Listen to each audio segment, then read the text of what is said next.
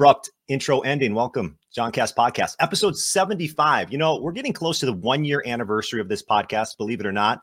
Mike Lucas was my very first guest on October fourth of twenty twenty-one. So maybe we should celebrate by bringing in Lukey next week. I don't know. Maybe we will. Maybe this week. I don't know. I don't know when it's going to happen, but maybe we'll get Mike Lucas on again. I haven't contacted him yet. But anyway, welcome into the John Cast Podcast, episode number seventy-five, brought to you by Me and Julio in Fitchburg. Me and Julio has daily drink specials, including Tuesdays and Thursdays with their five dollar margaritas. It is a fantastic deal at Me and Julio. They've got the Badger and Packer game day specials as well, including Coors Lights for just three bucks. So go check out a game at Me and Julio. Open seven days a week. Me and Julio on Fish Hatchery Road. I was just there the other day, and we're going to be giving away some Me and Julio gift cards soon. So stay tuned to this podcast, and I'll let you know how you can uh, win some of those.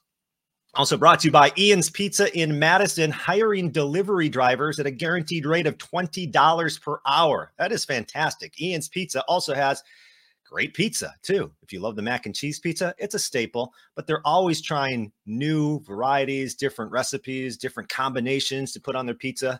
Three locations in Madison. If you're in Milwaukee, you can go check out Ian's Pizza, too. I believe they have three locations as well. They're also in Denver and Seattle, so check out Ian's Pizza. john cast podcast dot com. Sign up for the newsletter. I'll let you know when we're giving away those Me and Julio gift cards. Plus, I've got some college football tickets we're going to be giving away here soon as well. So John Cast Podcast, sign up for the newsletter, rate and review, do all those good things. Well, today's guest is a longtime sports reporter in Madison, Wisconsin. Spent thirty-nine years on the air between a couple of different television stations, and recently retired in late twenty twenty-one. You can find him, though, on select B T N broadcasts as a broadcaster, whether on the sidelines or behind the mic, calling the action. I'd like to welcome Jay Wilson to the John Cast Podcast. What's going on, Jay? How are you? I'm well, John. It's a pleasure. Thanks for inviting me. Yeah, long time no talk. So what's keeping you busy these days? Well, uh, the first thing is three grandchildren. They all they always need some sort of care because uh, if you're in daycare, your room gets shut down when somebody has COVID. So uh, we have two in Milwaukee, uh, one one here in Madison. So we're uh, my wife and I are doing a lot of uh, grandson and granddaughter uh, watching. I work at Pleasant View Golf Course as a starter and a range ball picker. Range ball picking is my favorite job I've ever had in my entire life. Yes, even more fun than broadcasting because you you pick up the balls with the machine. Yeah. You dump them into baskets. You take them to the washer. You wash the balls. You yeah. dump them into the dispenser. Then you do the whole thing over again. And you're listening to music the whole time. Nobody bothers you. It's, it's great. So I that highly recommend. Awesome. Yeah, I highly recommend range ball picking. The, the running joke for the last twenty-five years, when I got frustrated with television, I always said, "Someday I'm gonna just go pick range balls at a golf." and and and now I do it. And then, uh, as you mentioned, some of the broadcasting uh, ventures. I, I still do some uh, high school uh tournament broadcasts on Valley, and uh, that's coming up here in a little bit, uh, volleyball and football. So uh retired, yes. Uh inactive, no. No.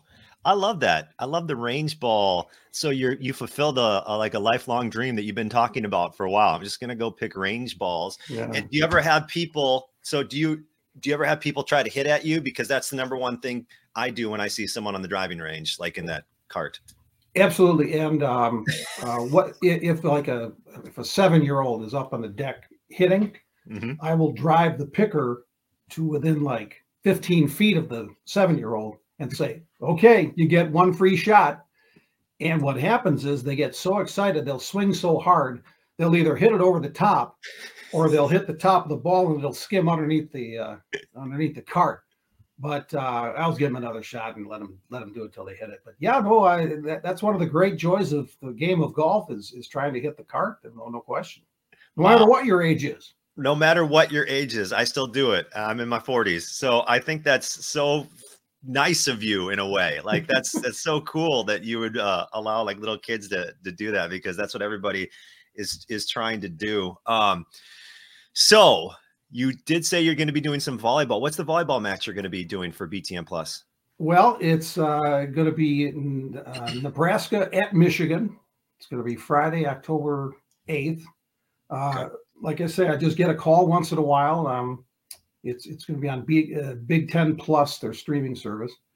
And uh, the way it works is that the match is in Ann Arbor, Michigan, but I drive to Waunakee, Wisconsin, and go into a studio with a bunch of monitors and do play-by-play there. And um, at the end of the night, I say, good night from Ann Arbor, and I drive twenty minutes home. It's a pretty good deal. Fastest trip from Ann Arbor ever. So, right. um, I mean, you've been calling, you've been doing, you've done volleyball matches for, for, for quite a long time. Are, have you noticed a change of where the sport is headed now to when perhaps you first got behind the mic and called the volleyball match? Yeah. In fact, I, if truth be told, I was the first volleyball announcer on B T N. I wasn't their only volleyball announcer, but you know, this was two thousand eight when B T N first started, right, mm-hmm. ground floor. And um, whenever a, whenever a Badger volleyball match was on B T N back in those days, I, I was the guy. I was very fortunate to do that. It was a very high level of volleyball even then, but now it's at a it's it's astronomical level. I mean, you watch a match, you can't can't take your eyes off it because of the uh, the athletic ability and, and and what these players can do. And from a uh, media standpoint, if uh, back in the day, back in the late two thousands, um, there, there weren't a lot of volleyball matches on B T N, for example. And I think you watch this year in particular, there are there are many, many more featured volleyball matches. And I think that's a result of what coaches like Kelly Sheffield did in the offseason to uh, highlight the fact that volleyball is a popular sport and, and deserves more coverage, deserves more exposure. And um, I, I think even if it's, uh, you know, pick your teams, if it's Illinois, Indiana, you might watch some of it. If it's Penn State, Wisconsin, you're really going to watch some of it. And and I think, you know, especially in Madison and, and Wisconsin, the Badger success has certainly uh, generated a lot more of that interest uh, than than many places. And you could see as much with the sixteen thousand eight hundred thirty-three fans who came to the Kohl Center to watch Wisconsin versus uh, Florida. I was about to say Nebraska versus Florida.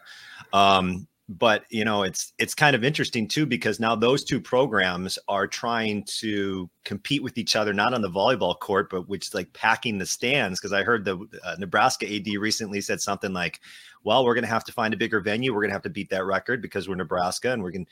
And I know, you know, Kelly would be like, OK, bring it. We'll we'll go to Fiserv Forum. We'll go somewhere else. Heck, they might be playing at Lambeau Field someday. Who knows? Yeah. And the remarkable thing is they can probably accomplish it. I mean, they're they're pushing seventeen thousand now. I mean, like you say, I mean, is an outdoor volleyball match a possibility? Well, they, they've done outdoor basketball games, and, you know, that's the same kind of thing. I mean, perhaps Miller Park or mm-hmm. American Family Field. My, no. my my wife works at American Family, and I'm still calling it Miller Park. But, you know, worry. I mean, uh, if, if the basketball team can play at AmFam Field, why, why not the volleyball? That's exactly what I was going to say. They're playing basketball games there in November. So so right. maybe that's a, a possibility as as well. So you're almost uh, a year, right? Almost a year from your last telecast, sportscast in, in the area after yeah. thirty-nine years. It's like you said, it seems like you're keeping busy, but do you do you ever say like, ah, man, I kind of wish I'd go into work and do a sportscast, or is that no? I love not, how you're not one bit. No, and okay. That's that's when I knew it was time to to leave that part of my broadcasting career. Um, it, it was a unbelievably enjoyable, spectacular, fortunate run I had for almost four decades. But the last year and a half or so, I I would come home for a year and a half every night after the ten o'clock show and say to my wife, can I quit tomorrow? And she said no. And she said no. And one Tuesday, I said, can I quit tomorrow? She said, yes. And I walked into the office that Wednesday and quit. Wow. Or announced, announced that I was going to quit, I should say. Yeah. yeah. It was just time. I, you know, again, I, I have so many great memories and so many great situations I was put in because the Badgers and Packers and Brewers were so successful like they've never been before in the history. You know, when I was growing up in Wisconsin Rapids in the seventies, I mean, Badger football stunk. I mean, they didn't win anything. And um, same with the basketball team. But their success has almost justified the job of a local T V sports reporter because that was the big story And that needed coverage, and that needed a face, and that needed a front. And so, you know, when they started going to Rose Bowls and Final Fours, I mean, I was the right guy, you know, right place, right time kind of thing. And I, I was very fortunate. Mm. So why why would you come home after the ten o'clock sportscast and think to yourself that you don't want to do it anymore? What was it about the job that wasn't satisfying? The hours. Um, mm. You know, my wife worked early. I worked late, which was great growing uh, in the earlier days, raising kids, because we had coverage for most of the day for our, for our young children. But, um, you know, local T V news has changed. The business is, is much different now than it was. Uh, you know, uh, when I was with Channel three, I stumbled upon a, uh, they used to have promo pictures of the sports team that they'd hand out at uh, county fairs or whatever. And there were five faces on it. They had five full-time local T V sports reporters. I mean, imagine how many stories you can do and how much coverage you can have. Oh my gosh. Well, everything. You, yeah, yeah. You look at the landscape in Madison now, there's two per station. And, you know, I kind of, one of my calling cards was high school sports, covering high school sports. Well, you just can't do it with two. You're very limited. Uh, they, they, you know, there's an emphasis on Friday night high school football, but you get help from news photographers and, and other uh, people around the station. But that's the one night that it does. And um, so seeing that coming was a frustration. Um, and, and just the, the whole feel of what local T V news is, is different. I'm not saying it's bad. I'm just saying it's different.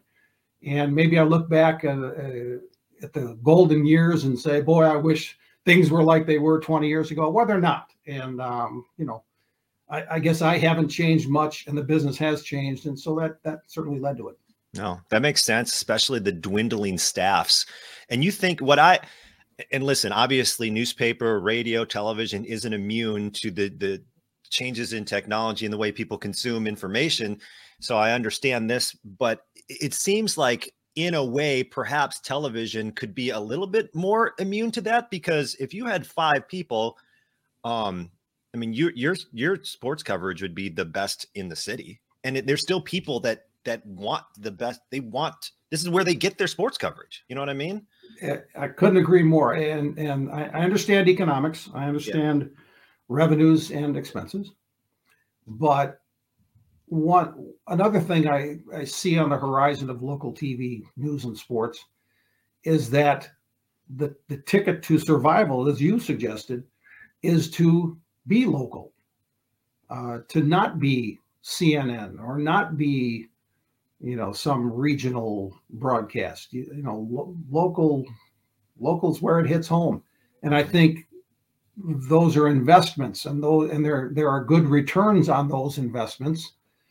And again, maybe maybe I look back at the golden years, or you know, longingly, and and I see where there was the commitment to local, the big commitment to local, and I don't see it as much anymore. And I and I still think that would work. I still think that's the answer for really the survival of local television. I agree a thousand percent, because the people in this city, in this community, in this area, in this county. I mean, yes, you're going to get coverage in different types of outlets on online and, uh, you know, print or whatever, but this is only one, you know, when you turn on your, t- everybody goes home and turns on a T V still, you know, uh, some of us may have our phones while we're doing it, but it's still a, a lot of people turning on televisions at night, and, yeah. and they, they want their local coverage. And yeah, yeah. I agree with yeah. you. I, I think it could still, it could still be successful. Maybe at, not at the five person staff, but right. Perhaps. Well, and, and, and another thing that that uh, led to my concerns about the future is that, you know, when I came on with a ten o'clock sports report, most everybody kind of knew what it was already. You uh-huh. know, I mean, they're looking at their phone constantly. They're and, and and people's schedules often don't allow them to be sitting in front of a television set at six or ten regularly, constantly. Like in the olden days, you know, we kind of cleared our schedule to watch the six and ten newscast, but I don't, I don't know that that's the case anymore. Mm. I mean, you could even have like, I don't know if maybe you do this already, like extended sportscasts uh, for exclusive for Facebook. you know, mm-hmm. extended sportscasts that people that they can get it when they want, because like, they may not be able to sit down at six and ten, but they will sit down on their phone. And I bet you they would watch an extended sportscast, because that's the other thing, Jay, when you turn into local sports, what, how much time do you guys have? Two minutes? Is it two minutes? What was it? Uh, I, it, it was three. Uh, when I was in, when I worked in Milwaukee, it was two. That was the mid eighties. It was two, two minutes. Oh, wow. Typically. So, did, so is it still the same? Cause it feels like less. Uh, well, again, here in, in Madison, it's three ish. Okay. Uh, on a Badger football Saturday, they'll, you know, they'll extend it, mm-hmm. expand it to five or six or something like that. Mm-hmm. But, um, you know, the funny thing is about uh, the two minutes in Milwaukee, mm-hmm. It, you could still get your stuff in if you just, you know, knew how to fit all the stuff in the box. Mm-hmm. And yeah, you wanted more, but you could still accomplish a lot of what you could do, but it, it isn't very long. And, you know, Weather gets eight hits a half hour, you know, and, and I, you know, severe weather coverage is very important, but boy, the, weather rules, and uh, weather it has for a long time and continues to. Because yeah. if the weather guy goes long, guess where the time comes up? The sports guy? The sports guy, yeah. Yeah, it's, it's been forever. What I find funny about uh, the weather, uh, and it gets back to what you're saying, is like not everybody has a chance to watch the six or ten, but uh, I always see, um, tell, no disrespect to any of my weather um, sportscaster, or I'm sorry, weathermen that I know, but like they'll be like, looks like a hot weekend coming up. I'll have the details. And then I just go, hold on, look through my phone. I've got the details. I'm good. You know what I mean? Right. Like you tease yeah. that weather and I'm just like, well, hold on, give me ten seconds and I'll open my app and I, I don't have to wait. So yeah, I always, I always thought that was weird. Like you're teasing something that everyone, everyone listening, or ninety percent of the people watching rather, could just find out in ten seconds. And part of that is that's the way it's been done for so long mm-hmm. that it's just the way it's going to be done. Yeah. And uh, yeah, the, but the, the stations that adapt to that, to the new way of doing things. Um, now there was a big push for me to do more social media, and I'm not a big social media guy, mm-hmm. but I understand how you have to do it, but that takes time. That takes people, that takes effort. And to just add that on top of the regular stuff that you've been doing. It's, it's not, you're not going to make anybody better. You're not going to make anybody better right. by adding that kind of stuff. What you need is a dedicated social media manager nowadays. And I know yeah. that may not be yeah. realistic, but if you have that, that third person to the team, I mean, that's a, that's a full-time job plus in itself. If you really want to make it elite, you know? Yeah. But uh, yeah, you exactly. hire that person. You got to, They, you know, and, yeah. and they wouldn't even, they probably wouldn't pay them the twenty dollars an hour that uh, you get delivering Ian's pizza. Right? Uh, when no, I heard, not even close. No, it, not, and, and you're, we're, we're not joking at all. Like you could make more money be, becoming a delivery driver at Ian's Pizza. Yeah. Yeah. That's a lot more than I make picking up range balls at Pleasant View. But, you but it's okay. Like, but I'm not asking for a raise. I'm, I'm fine. No, no. But but yeah. you get to just listen to music and drive in this yeah. restricted area as opposed to listening to music and driving all over the city. Yeah. And I don't work at night. And you don't work at night. That's true. No one can hit the it's golf dark. balls at night. They can't see them unless there's lights. Uh, real quick, one last thing about television. Um, I mean, obviously, political ads have always been a part of T V. Are there more political ads nowadays, or did, was this the thing when you first started where there was just constant bombardment of, oh my gosh, shut up, just let me vote? There, there are many more political ads these days. And okay. um, it, it, it's a, it's a, it's such a moneymaker for local stations. Unbelievable. Because what happens is if, if uh, Joe's Hardware buys a thirty second spot, the political candidate comes in, not really worrying about the price of the commercial, just they want to get their their message on. Mm-hmm. They'll actually bump the Joe's Hardware ad for the next few months because you can make so much more by running these political ads. And you'll see how they're lined up. And, you know, candidate A stinks. He's awful. He's a criminal. Mm-hmm. Candidate B comes up and says the exact opposite in the next thirty seconds. And so there's this, you know, it's just, well, I should vote for that guy. Oh, I should vote for that one. Well, and it's not going to stop until November mm-hmm. fourth or whenever election day is. And then two years from now, it's going to be even more. And uh, it, it's hard to it's hard to find a non-political ad these days locally, because mm-hmm. it's it's just it's just an absolute windfall of revenue for the local station. It is. And it's funny you just said that, like Candidate A. I literally had this last night on whatever streaming service I was watching. Candidate A said Candidate B is an idiot because of this, this, and this. And literally the next ad was Candidate B saying, you might have heard ads talk about this, that, and that, but that ain't true. And I'm like, all right, someone's lying. I mean, yeah. and, yeah. and not all of them come from the actual candidates campaign. There's a lot of yes. PACs and, and uh, yes. special interest groups that are, that are, putting out this stuff. And you know, does anybody fact check anymore? I don't even know. I mean, again, that takes that takes staff to fact check. So yeah, I don't know. I haven't seen much of it lately, I guess. That's true. Uh, so Jay, when did you want to become a sportscaster? Is that something you always wanted to do growing up? Was there something else, or when did you make that choice?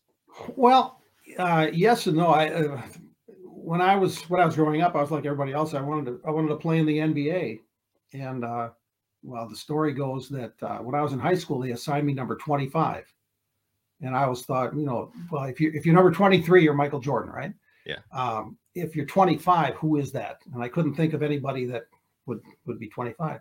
So I didn't play all season. I went to the coach's office, and he says, I said, Coach, why'd you give me number twenty-five? Does it remind you of somebody? He says, no, we that reminds me that we either have to be twenty-five points ahead or twenty-five points behind before it's safe to put you in the game. So at that point, I knew that the N B A career was probably not going to happen. But, you know, and then I I was the P A announcer at, at the football games in high school. And mm-hmm. uh, I was actually dating someone whose dad was the drive time morning drive time uh, guy in Wisconsin Rapids on a radio station. So that's how I got my first break. And I really wasn't going to go into it. And then my sophomore year in college, I finally said, I won't. You know, I had everybody else telling me I was going to be an electrical engineer, I was going to be a chemical engineer, and so I was doing the mathematic route, which I thought was going to be the way I was going. But then one day I said, gosh, I want to do something I want to do.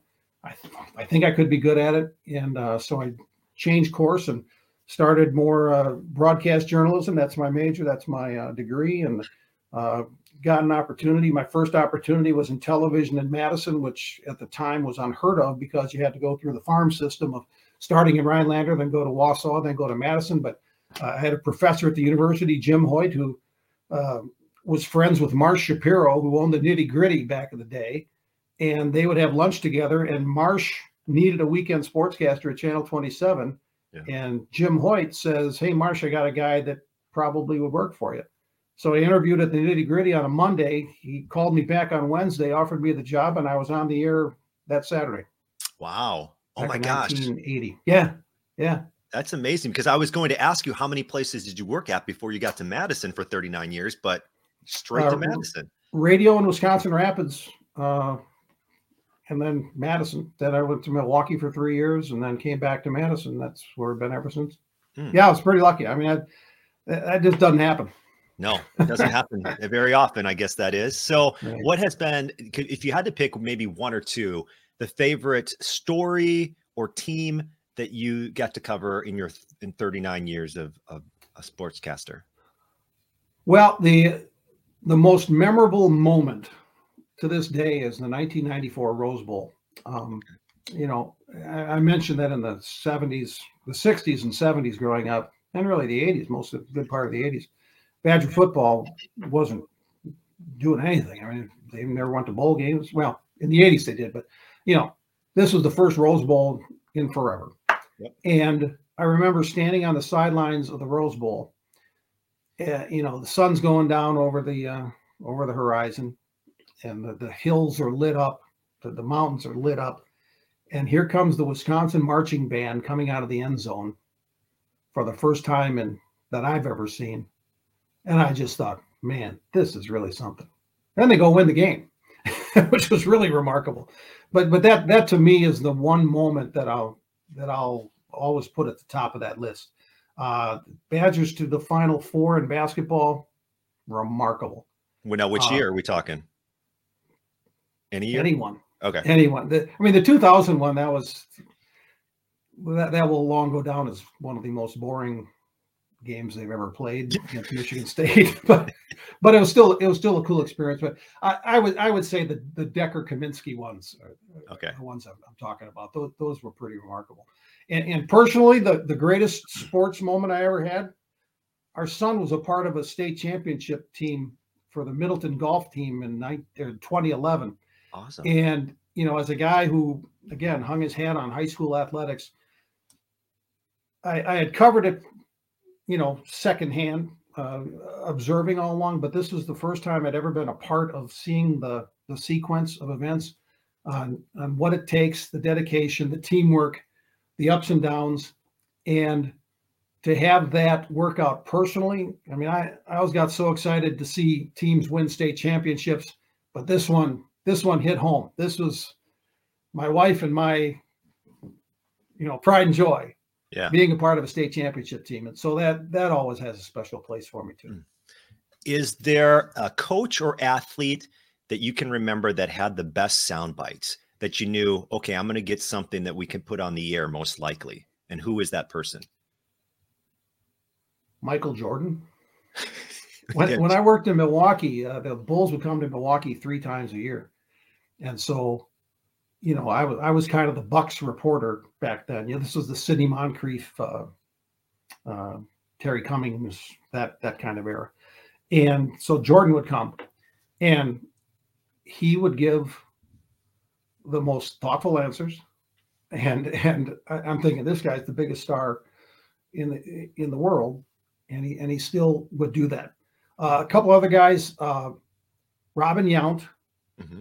Robin Yount would talk to you when he was slumping, but when he was going well, he wouldn't want to talk to you. Oh, so you only got Robin Yount when he was uh, down, like in his downswing of yeah, his season. Because I'm guessing it's because you don't mess with a streak. Yeah. And when you're on a roll, you don't do it. Uh, Paul Molitor was great uh, back in the, in the Brewer days. And, and, you know, and all my experiences, and when you, when you're in a position like mine, you know, you're kind of not the good guy, but you're, but you're in a spot where you're always trying to boost people up. You're trying to be the positive guy. And so I, I always had a good relationship with really all the coaches and players because they kind of knew I wasn't going to rip them all that much. Mm-hmm. Uh, so So you develop a trust, and, and you knew, and, and and part of that comes from from my work with Big Ten Network, where, you know, I only talk to guys after they win. if, if, if as a post game reporter at Big Ten Network, you only talk to the people that win, mm-hmm. so they're always happy and they're, they're always, always positive. But uh, in all my years, it, it, if you would ask me, how many jerks did you work with? Did you interview? I can't I can't think of a handful. Well, that's for, good. For whatever reason, for whatever yeah. reason. That's cool. I wasn't yeah. expecting Michael Jordan. That's I like that answer. I was well, expecting like Bo Ryan or something like that, but well, Bo's Bo's pretty good because he's his sound bites are too long. What do you think? Yeah, you know, it would take the whole podcast. You couldn't even use them. They certainly are. It'd be one question that let's go back to the studio in Chicago. That'd be the Big Ten Network. But um, uh, what impressed me about Jordan is that he he was so. Everybody wanted to interview him. Everybody wanted something from Michael Jordan. And again, I had three exposures a year to him when he came to Milwaukee. And, you know, they we talked to him after shoot around, for example. But I, I just kept thinking, this guy, this is the most wanted guy in sports journalism at the time. And he still gave golden stuff, uh, you know, where you had to take Bo's thing and cut it up into thirty-eight segments. Jordan would go, oh my gosh, he talked, he gave an eighteen second answer, which is absolutely perfect. And he yeah. did that all the time. Yeah, man, he was great on the court and he knew what he was doing off the court, man. He yeah. was perfect. Those fifteen second sound bites, fifteen to twenty or whatever. That's yeah. awesome. And I you know, know who else, who else could do that was Jeff Sauer. Really? Jeff Sauer was yeah. Mister eighteen second soundbite. Huh. And I think, I think he knew, but he was the other guy that that that talked like a T V person. You know, I think they might. That's interesting. I, I wonder if they were thinking about that, like knowing that if I talk too long, I'm probably not going to get my point across. I wonder if those types of athletes like uh, Jordan or a coach like like Sauer kind of thought in the sense like, I have a message I want to convey, and I know the media has fifteen seconds for it. Yeah. I wonder if they well, were that. I think I think that may have changed over the years because okay. uh, when I was covering the Bucks in the early eighties, I remember a lot of guys didn't want to talk to the media. So you have a shoot around in the morning. I remember Paul Pressey. Remember Paul Pressey, the point forward with the big yeah. long arms? Anyway, uh, I was going to interview Paul Pressey.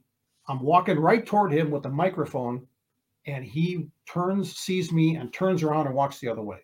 Now, in today's world of sports marketing, mm-hmm. the the athletes would be more inclined to come up to you and say, hey, would you like an interview? Because they want to be visible. Yeah. So so that was kind of a change from, and I think there was there was more distrust by athletes back in the day mm-hmm. because they were worried about, they would say something that could be misconstrued or turned into something. Mm-hmm. And that can still happen today, of course, with social media. But I think with, you know, we're in the world of N I L, we're in the world of sports marketing, and I think uh, everybody wants to get on because it can be a benefit to them. Yeah. Hey, you know, when I got let go from my sports radio job about a year ago, or a little over a year ago, one thing that I noticed, Jay, when I watched sports again, it was a little because uh, I took like I got fired in late July and then I took the whole month of August off. And I was like, I'm not even looking at sports. I don't even know what sports is. I just wanted to get away from it as, as far away as I could. Um, but one thing I've noticed now that when I watch games, it's it's a little bit more enjoyable. You know, you can sit down, you can absorb the game, you can pay attention to it at whatever level you want. Um, I guess it's it's almost as if sometimes the games are a little bit more enjoyable because I know I don't have to think about a storyline for every single game to talk about. Do you watch sports differently now that you're retired and you don't have to think about getting the sound bites and reporting on the story? Absolutely. Uh, I've been to one sporting event in person. My my wife got tickets to the uh, New Mexico State, Wisconsin football game a couple weeks ago. Mm-hmm. That's the first live actual sporting event I've been to since I walked away from local television. I, I watch on T V a lot. Um, I, I'm very concerned about my fantasy football team, that's for sure. yeah. Um, but yeah, I, I look at things very differently. Um, I still enjoy doing play-by-play. I still enjoy keeping an eye on things, but I I have a much more, I have a greater focus on taking care of my wife, my grandchildren. Um, one other complication I probably could mention is that three months ago I had a heart attack and uh, had two stents put in. Mm-hmm. And that, that kind of puts things in a little perspective too. Uh, good news is I, I feel great. I, I feel better than I did before I had the heart attack. But, but as as focused as you get while you're in the moment of covering things, and and yes, you want to do a good job, and yes, you want to be well informed and, and all that sort of thing. As you say, once you take a, a bit of a step back from it, uh, that that kind of changes things and uh, and gives you that perspective. Yeah, you know, it's it's. And I, I, do you mind if I ask you about the heart attack? No, it's fine. Okay. I, I, it's it's it's important. I, I think it's important to talk about it because I'm sixty-four years old. I'm in pretty good shape. I had no. I have a family history, and so that that's that's the big red flag. But you know, my symptoms were mild. I had a a, a bit of a chest discomfort. I didn't have the big oh here's the big one kind of thing. In fact, the day the day I went into the hospital. Um, I did play-by-play of the first two games of the state softball tournament at Goodman Diamond, and then got home and felt uncomfortable, went to urgent care. They sent me to the hospital. And so I start the day at Goodman Diamond. Uh, later that day, I'm at U W Hospital about a block and a half away, you know, getting treated for a heart attack. Wow. Were you shocked when, when they said, like, what was your reaction, I guess, when they said, well, it, that was a heart attack? You know what the weird thing was? Um, and again, my what drove me was the, the day of that day, June ninth of this year, uh, was the fortieth anniversary of my dad dying of a heart attack. And so when I started having discomfort, that obviously was was uh, foremost in my mind. Mm-hmm. And so that that led me to go in. Otherwise, you know, I, I was real close to not even doing anything about it. Um, but uh, when I when I was in there, and I, I talked to my wife about this too, I never considered how serious it could be. I always thought, oh, they'll maybe find something, they'll fix it, and everything will be fine, which is how it turned out to be. But I don't know if it's positive attitude and naive, naivete or, or whatever, but I never, it, it never scared me. You know, all, all I could think of is, oh, let's find the problem and let's get it fixed. And, and fortunately, that's how it turned out. Yeah. Um, so they, they tell you that, and you weren't really thinking about how serious it could be.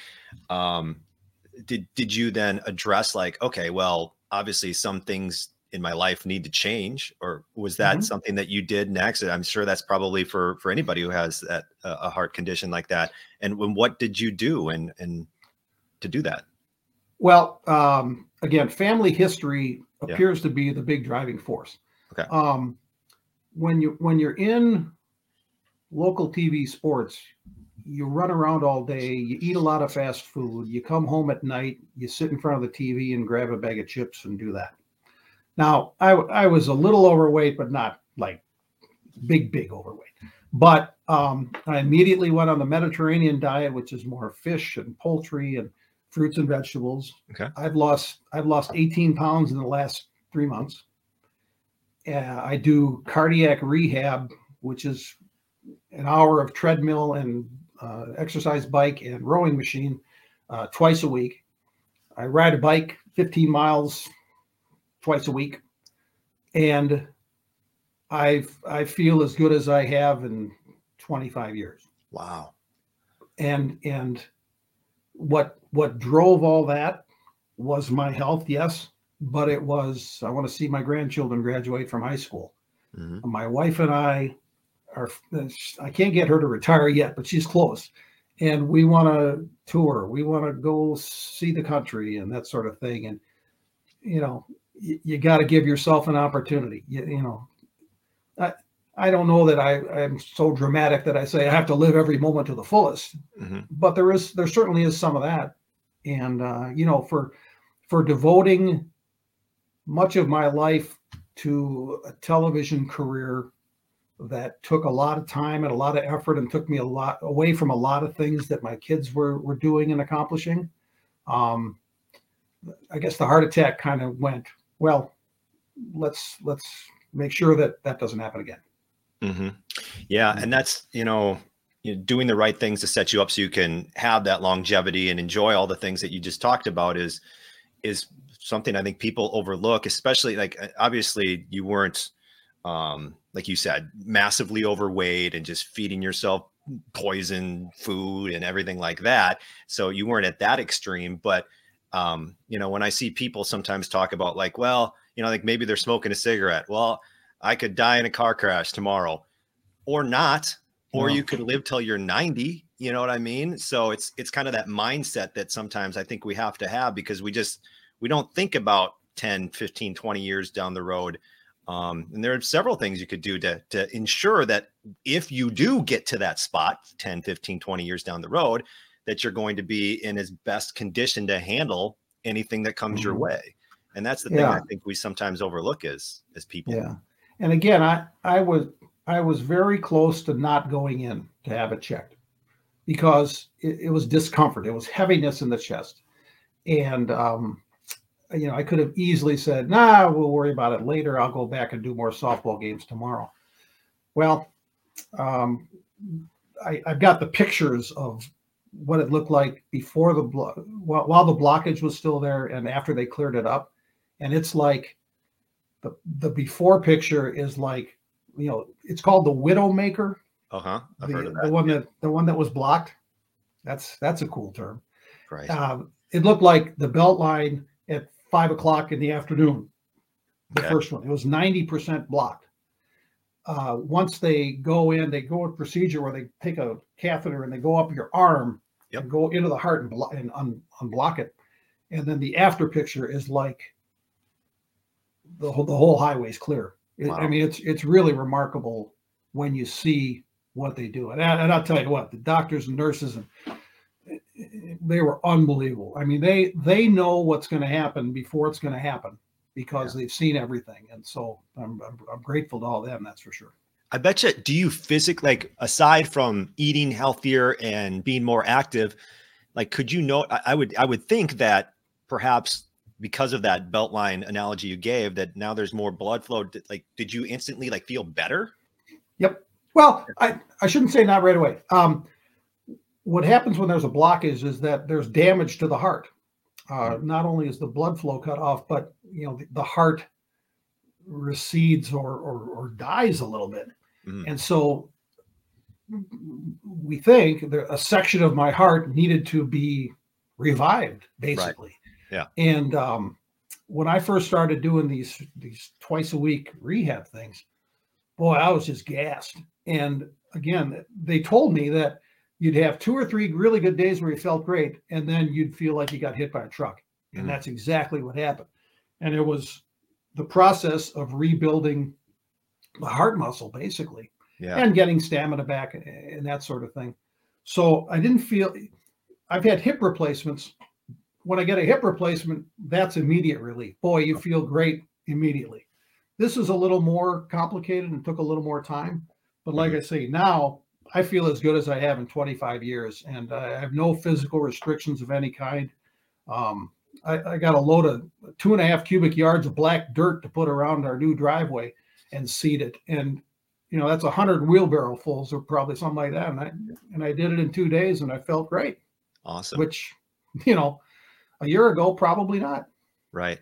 So what would you say to someone who wants to avoid going uh, through a procedure like that? I mean, obviously there's some preventative stuff. Obviously there's some uh, family stuff that they, uh, you can't control and things of that nature. But what do you say to someone who uh, wants to a- avoid that? What can they, what can they start doing? What should they start doing?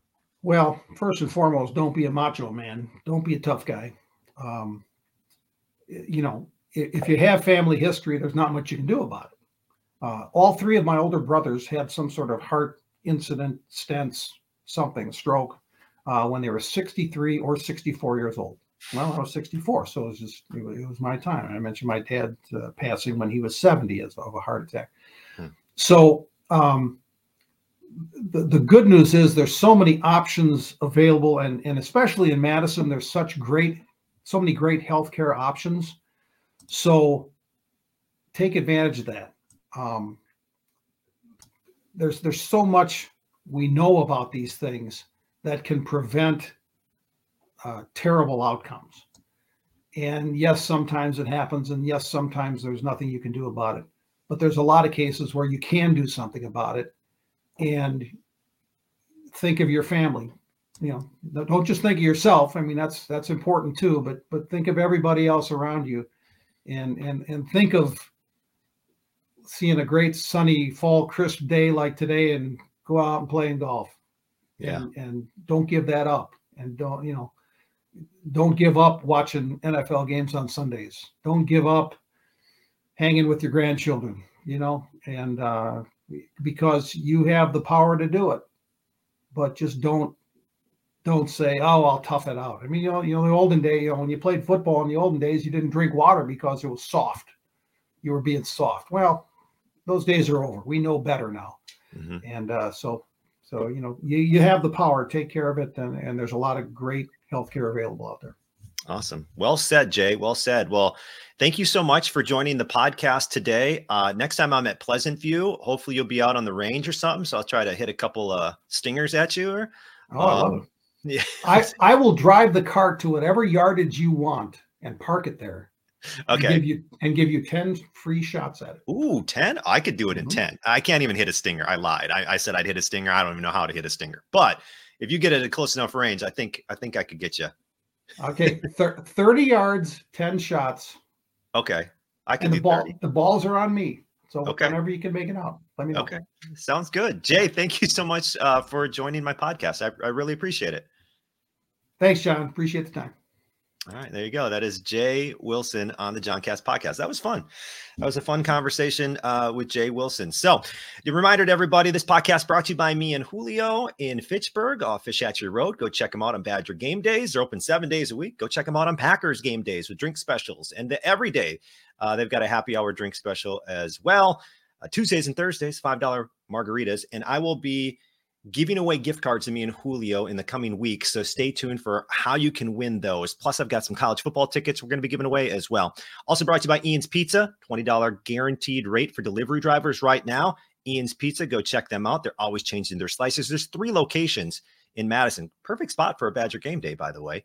Uh, Ian's Pizza. And johncast podcast dot com is a place to go sign up for my newsletter so you won't miss all the information on how to win these uh, gift cards and or, you know, sporting event tickets. So check out johncast podcast dot com, and a rate and review on Apple, Spotify, wherever you listen is so, so helpful. So if you want to do that, it takes like ten seconds. What's wrong with you? Okay, you need ten seconds to hit however many stars you want to give. I won't even tell you how many stars you have to give. I'll let you choose that. I would prefer five, but hey, it's up to you. All right. Uh, we'll be back uh, soon with another episode. Stay tuned. I will tell you how you can win a, a bunch of cool stuff coming up here on the Johncast podcast. Thanks for listening. See ya.